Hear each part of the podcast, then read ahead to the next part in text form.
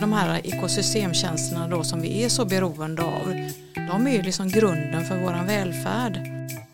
Det är ett väldigt allvarligt läge.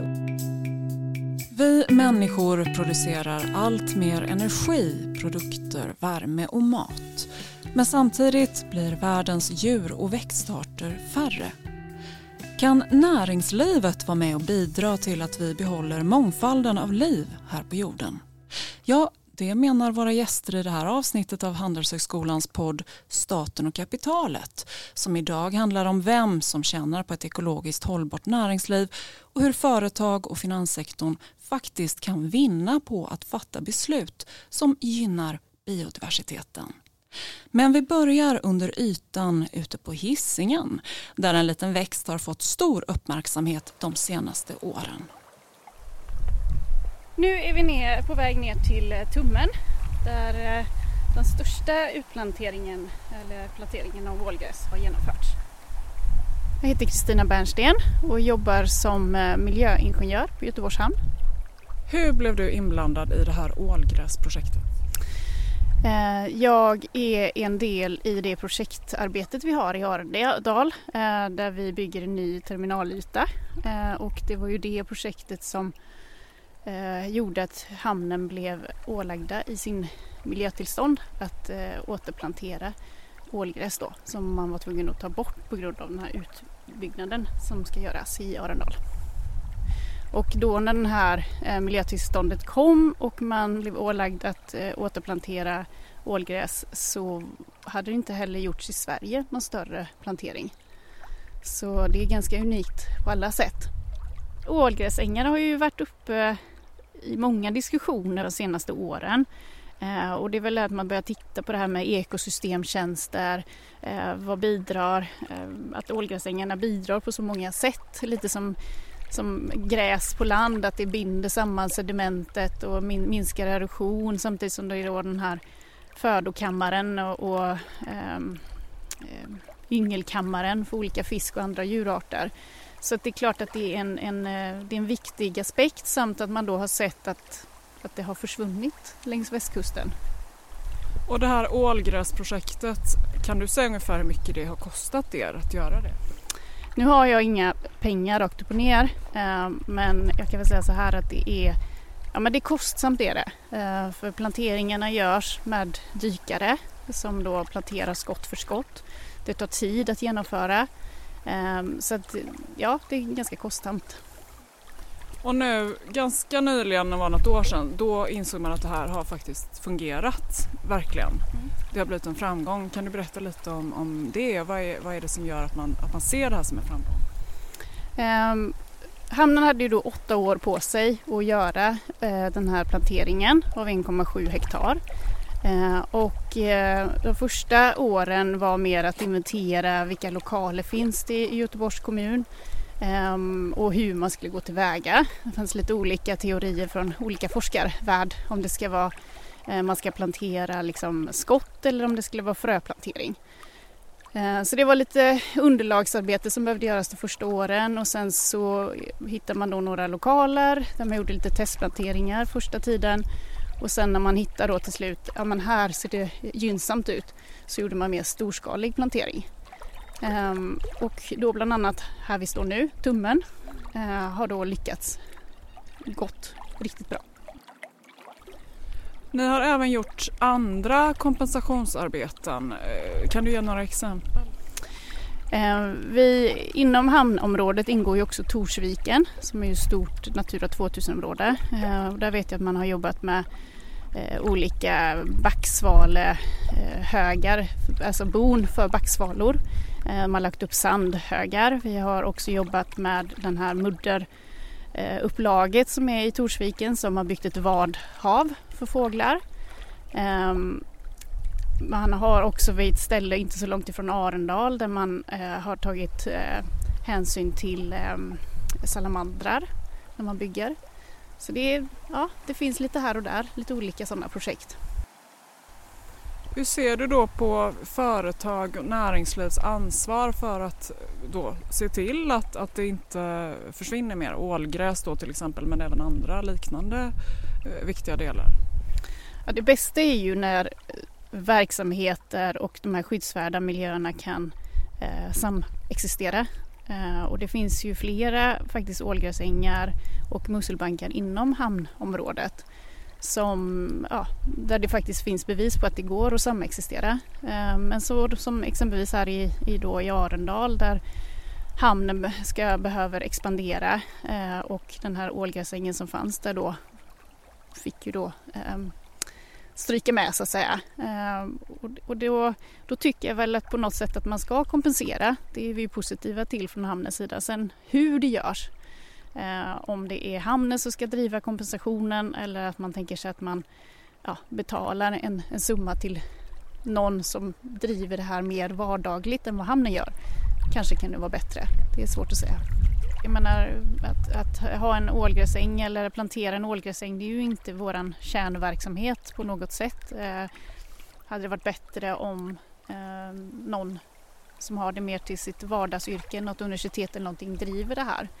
Men bäst är ju som sagt var om, om man kan minska och, och inte behöva göra eh, en kompensation utan att man kan samexistera. Det här var en liten inblick i hur det kan se ut idag när företag allt mer får kompensera för exploatering av miljöer som är viktiga för olika djur och växter. Jag heter Agnes Faxén och jag har sällskap av Lena Gippert, professor vid juridiska institutionen som jobbar mycket med miljörätt, främst inriktad mot havs och vattenförvaltning. Och Victor Elliot, lektor vid företagsekonomiska institutionen som vill se att finanssektorn tar ett större ansvar för biodiversitet och hållbarhet. Varmt välkomna och välkommen även du som lyssnar. Ja, det här med ålgräsplanteringarna i Göteborgs hamn är ett konkret exempel där företag får ta ansvar för olika exploateringar av miljön. Och du, Lena Gippert, har just studerat det här med ålgräs och kompensation. Det här med att företag får kompensera för att exploatera olika miljöer. Är det ett effektivt sätt att skydda växter och djur? Ja, på ett sätt kan man säga att ja, det är det. Men det beror ju på helt hur man gör. Eh, det viktigaste är ju att man inte eh, skadar naturen från början. Det är väldigt dyrt, som vi hörde här i inslaget, att eh, kompensera. Vi har inte tillräckligt med kunskap. Även om den håller nu på att utvecklas för att vi ser verkligen att det finns behov. Vi har kommit till så låga nivåer av ålgräs. Det har försvunnit ungefär 60 procent sedan 80-talet eh, och i vissa områden i södra Bohuslän är det upp över nästan bortåt 100 procent. Så att vi har verkligen behov av att lära oss mer om varför försvinner det och hur kan vi restaurera. Det är helt nödvändigt. Men vi har också principer för att i första hand se till att vi undviker skador i framtiden. Och då menar du just med ålgräs? Ja, sen det går ju att överföra på andra habitat också. Men det är väldigt spännande för den forskning som vi har gjort tillsammans med då marinekologerna den har gett oss juridiska frågor som vi kanske inte hade tänkt på om vi inte hade jobbat så nära dem.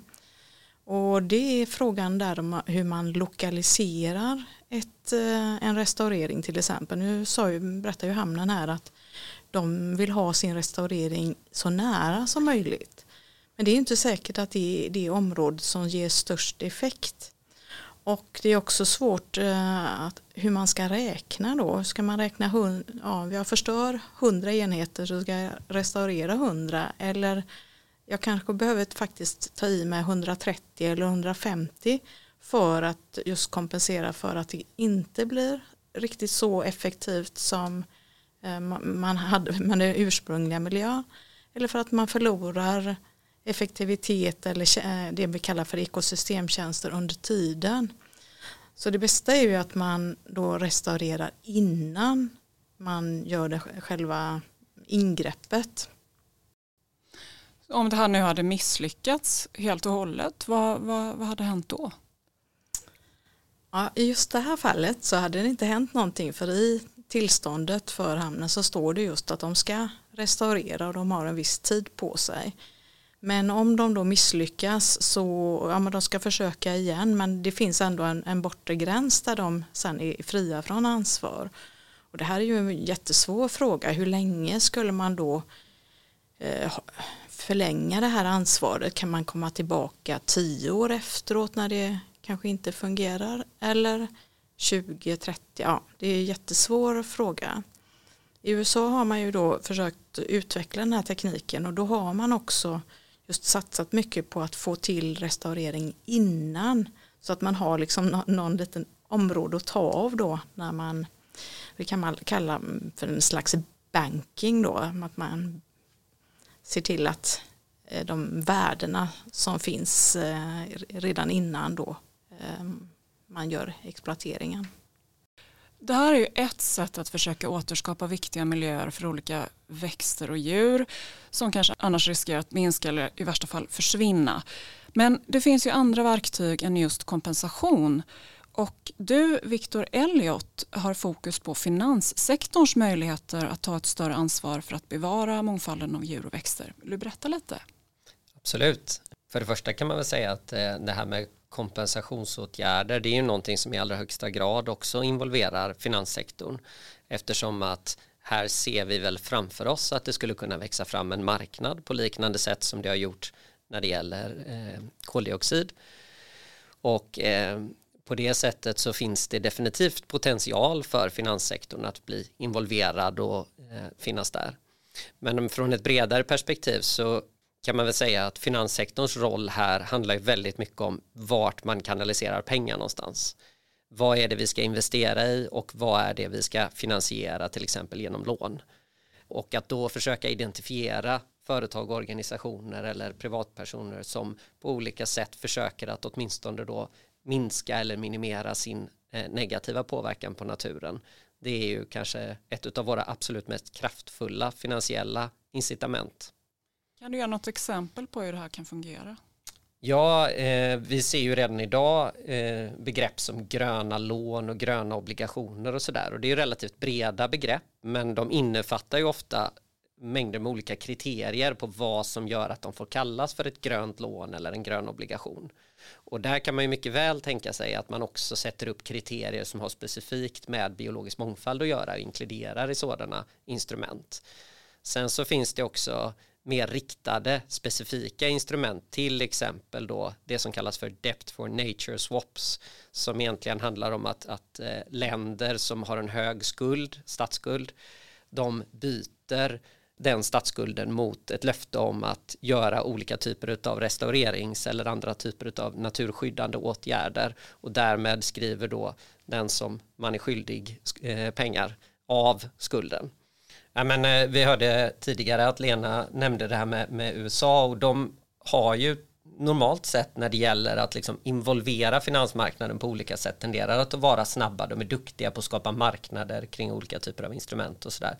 Och ett rätt spännande instrument är någonting som heter conservation easement som egentligen innebär att man som fastighetsägare eh, lägger till i sin lagfart att man ska göra olika typer av restaurerings eller konserveringsåtgärder. Och som ett resultat av det så påverkas ju naturligtvis fastighetsvärdet för det betyder att du inte kan göra vad som helst på din mark längre och sådana saker. Men det kan också ge access till till exempel skatterabatter och andra typer av eh, statliga stöd när man har introducerat ett sådant. Mm. Så det är något man skulle kunna introducera i Sverige, tycker du? Eller? Ehm, ja, där får nog kanske Lena utveckla lite hur möjligt det rent juridiskt skulle kunna vara att eh, introducera något sånt i Sverige. Men som, som, eh, som ett mekanism och som ett instrument tycker jag det är jätteintressant. Och ett av våra pågående forskningsprojekt som heter Ecocomp som syftar till att försöka skapa en miljö för handel med, med eh, naturskydd. Det har en del likheter med just de här conservation easement instrumenten. Så att eh, det är jättespännande. Ja, och då får du Lena Nej, jag tycker också det. det låter jättespännande. Och det som är intressant är ju att vi har under lång tid nu haft mera offentliga instrument för att trycka på för ökat miljöskydd. Men helt plötsligt börjar vi hitta de, tillbaka till de här mera civilrättsliga som vi säger, alltså privaträttsliga äh, instrumenten. Och då gäller det liksom att det finns ett tryck då på aktörerna att faktiskt göra någonting. Så varför ska företagen överhuvudtaget var intresserade av att göra det här som vi ändå tycker är, är bra initiativ. Så jag har ju varit väldigt liksom frågande kring det. Kan inte du säga lite, hur, vad, vad har de för incitament? Ja, nej, men, och det, det, där är ju någonting som vi brottas med jättemycket. Både vad har de för incitament och hur kan man utforma effektiva incitament? Jag tyckte du nämnde det här med effektivitet tidigare och risken är ju alltid att man tänker att ja, men vi löser allting genom att skapa mer reglering. Men det kan ju bli otroligt kostsamt om vi inför en himla massa reglering. Så det är klart att olika typer av incitament som skulle kunna vara Dels så handlar det ju om vilket typ av signalvärde man skickar till sina intressenter. Och där handlar det om att berätta för, vi pratar väldigt mycket i den företagsekonomiska forskningen nu om det som kallas för purposeful organization, det vill säga att vi utöver att maximera vinst till en aktieägare så har vi också ett ytterligare syfte. Vi ska ha någon form av vision om en framtida hållbar eh, produkt och ett framtida hållbart företag. Och det handlar ju om marknadsföring naturligtvis. Det handlar om attraktionskraft för att attrahera duktiga medarbetare. Det handlar om förmåga att attrahera finansiering och sådana saker. Så det skulle kunna vara en typ av incitament. Sedan så gäller det ju kanske också att vi som konsumenter och individer skapar ytterligare incitament till företagen och faktiskt är villiga att betala en premie för produkter som tydligt signalerar att vi, vi har försökt värna eh, om naturen. Det här är återigen jättesvårt och då behövs det data och transparens. Men kan man inte också säga att eh, nu genom eh, vad som händer på EU-nivå där kommer ju ytterligare det här i för sig regleringstrycket men genom det som kallas för EUs taxonomi och olika typer av rapporteringskrav nu på företagen så har de fått ytterligare liksom incitament att, att jobba med detta. Så det, det är flera saker som händer parallellt men som gör att man faktiskt ser ett helt i alla fall i min värld nyvaknat eh, intresse just för att ge sig på inte bara klimat utan också det lite svårare problemet med biologisk mångfald. Jag håller fullständigt med. Alltså, ska man vara krass så är det ju så att det enskilt starkaste incitamentet just nu är precis det du säger. Att vi faktiskt har reglering som driver på och det är inte bara reglering som handlar om att tvinga företag att göra saker och ting utan det är också reglering som faktiskt öppnar upp ögonen och visar att eh, företagen idag har ett beroende av den biologiska mångfalden för sin verksamhet och man måste börja mäta och utvärdera det här beroendet. Och man har en påverkan på naturen där man verkar. Och det måste man också börja mäta och utvärdera och följa upp och sedan rapportera för att komma tillbaka då till intressentperspektivet.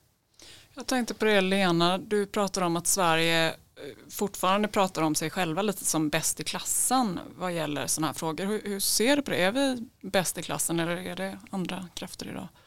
Ja, men, jag tror att vi har en självbild av att vi alltid är långt framme och det har vi varit under lång tid. Inte minst ju, de stora industrierna har ju gått före och visat på möjligheter att minska påverkan. Och vi har ju några företag idag också som trycker på och ser just eh, att man får marknadsfördelar genom att vara först ut. Och det tycker jag liksom, det är ju verkligen specifikt svenskt. Men sen tror jag att vi ska nog vara lite mer ödmjuka i relation till just utveckling av instrument och hur långt man faktiskt eh, har kommit. För att vi är ändå ett ganska liten befolkning på en stor yta och med mycket naturresurser. Det kanske är det främsta skälet till att vi har en relativt bra miljö jämfört med många andra. Men mm. där, nu händer det otroligt mycket både på tekniksidan men också just de här ekonomiska instrumenten. Så att jag tror att vi ska vara mera på för att hänga med här nu. Och om vi då tar lite siffror så blir man ju faktiskt ganska orolig faktiskt vad gäller mångfald och biodiversitet. Det har ju seglat upp som en allt viktigare fråga den senaste tiden.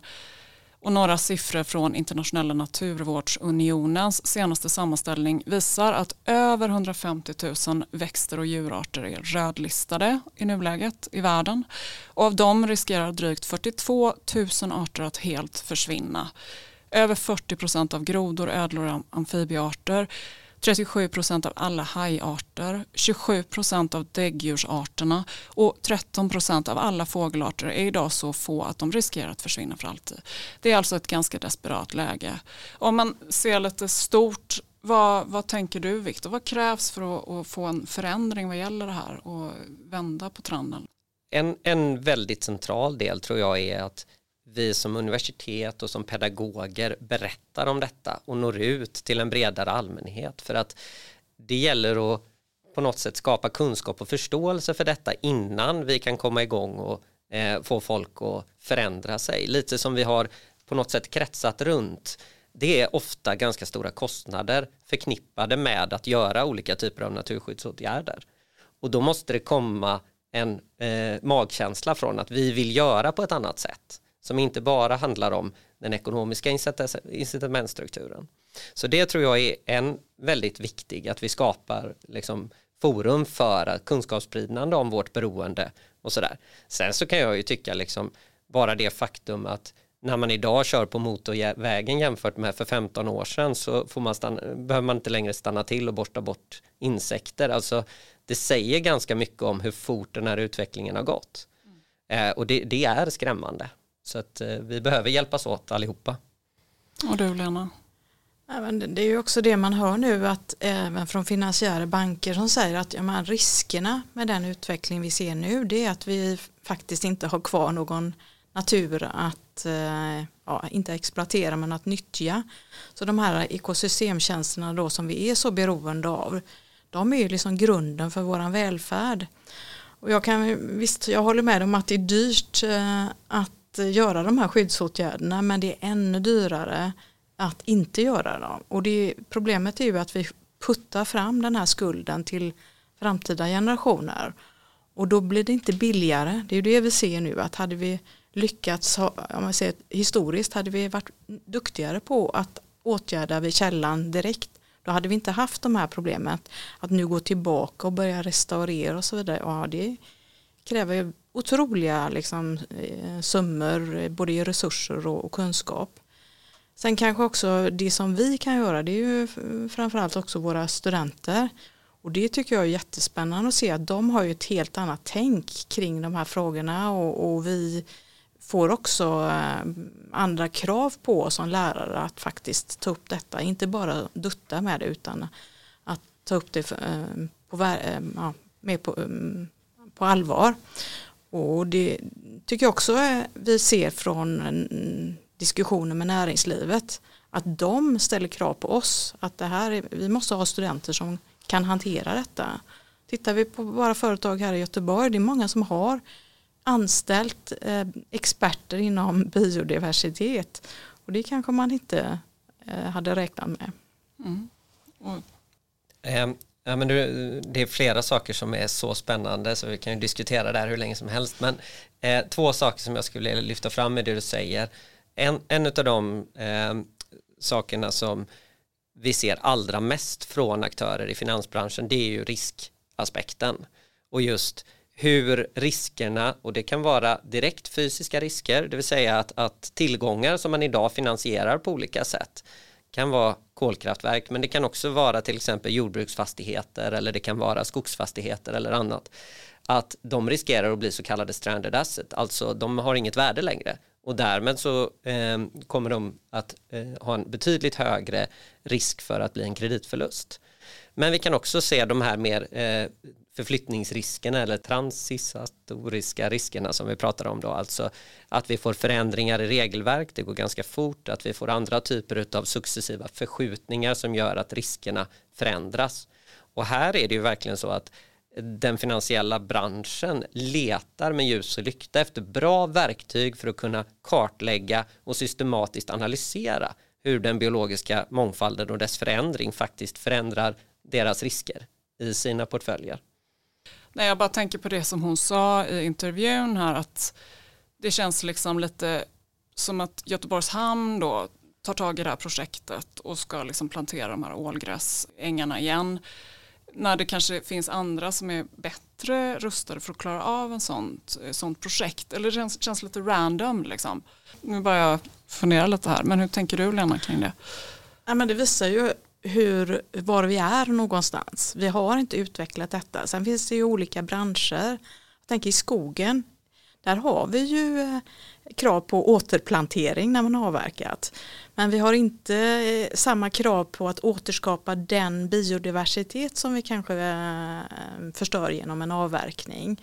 Den kan komma tillbaka men det tar väldigt lång tid och under tiden så tappar vi.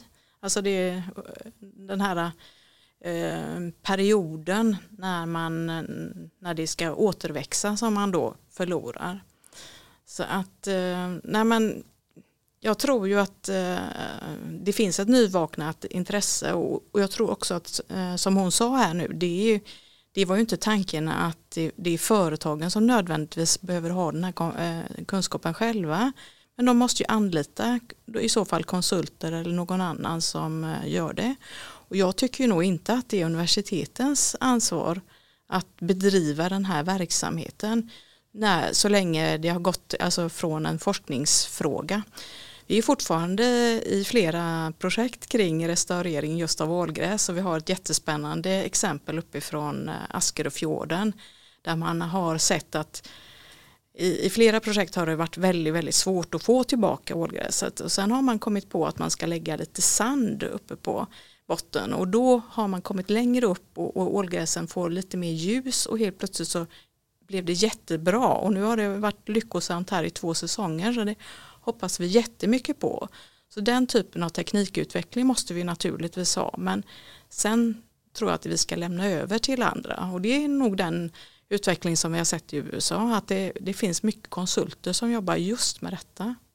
Ja precis. Och det där går ju också väldigt mycket hand i hand med, med en parallell utveckling som vi ser nu där det håller på att växa fram olika former av standarder och certifieringar på det här området för att just hjälpa företag att kunna navigera i det som ibland beskrivs som en djungel av olika initiativ för att eh, på något sätt höja sin kompetens, kunskap och förmåga att skydda eh, naturen.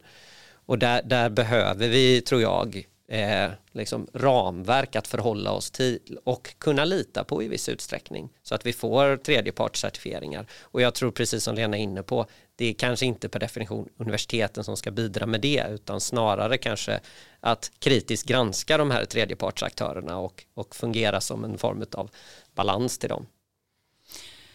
Så slutligen, i år fyller ju Handelshögskolan i Göteborg 100 år och det är ju lite hisnande att tänka på hur mycket som har förändrats inte minst vad gäller miljöförstöring och exploatering. För hundra år sedan var ju en stor del av problematiken hur mycket som bara släpptes ut i naturen och som fortfarande sprider gifter i sediment och så vidare. Men vad säger ni? Vad är det för miljöproblematik som vi lämnar efter oss och som kommer att påverka generationer kanske hundra år framöver? Är det någonting sånt här? Ja, nu uppmärksammar man ju just att det är i flera eh, miljöproblem som går i varandra och jag tror FN har pratat om triple crisis. Det vill säga både klimat, föroreningar av olika slag och eh, påverkan på biodiversitet. Och problemet är ju att de här går, som jag sa, går i varandra och, och det tror jag att det är det och, och plus att det är en global dimension. Det är inte, man har ju visat också att det finns inte någonstans på jorden vi inte kan se liksom, eh, avtryck av människan. Och det i sig gör ju liksom att dimensionen på problemen har blivit så mycket större och det tror jag är det, det viktigaste budskapet just nu att ta med oss. Att förut har vi på något sätt kunnat tro att ja, men om vi förorenar lite eller förstör lite här så, så har vi ändå fått med oss sociala värden i form av arbetstillfällen och så vidare. Så har det fått kompensera. Men nu var jag inne på kompensation men vi, det räcker liksom inte utan nu måste vi eh, tillbaka till och få, få, få de här ekosystemtjänsterna tillbaka så att de bidrar till ja, välfärd för framtida generationer då. Och jag tänker att liksom, som handelshögskola i den här situationen så om man tänker lite framåtriktat så är det väldigt spännande. Dels har vi flera stycken nu ganska så nystartade stora forskningsprojekt på det här temat och någonting som är väldigt eh, symptomatiskt för alla de projekten det är att de är otroligt tvärdisciplinära eh, med kompetenser. Idag står jag och Lena här från, från juridik och företagsekonomi men vi har naturvetare och ekologer och biologer med oss. Vi har eh, folk som kommer från IT-fakulteten, vi har eh, nationalekonomer och så vidare. Och jag tror att det är jätteviktigt därför att biodiversitet som man ofta sätter bredvid klimatomställningsfrågan har en enormt hög grad av komplexitet. Och den komplexiteten kräver olika typer av discipliner som ska samarbeta och hjälpas åt. Så det, det, tror jag att som handelshögskola att vi kan spela en viktig roll i att på något sätt skapa en arena och ett forum för att låta olika discipliner faktiskt mötas och jobba med hur företag och finansbransch kan faktiskt mer aktivt involvera sig och göra skillnad för den biologiska mångfaldens skull. Är ni optimister inför framtiden?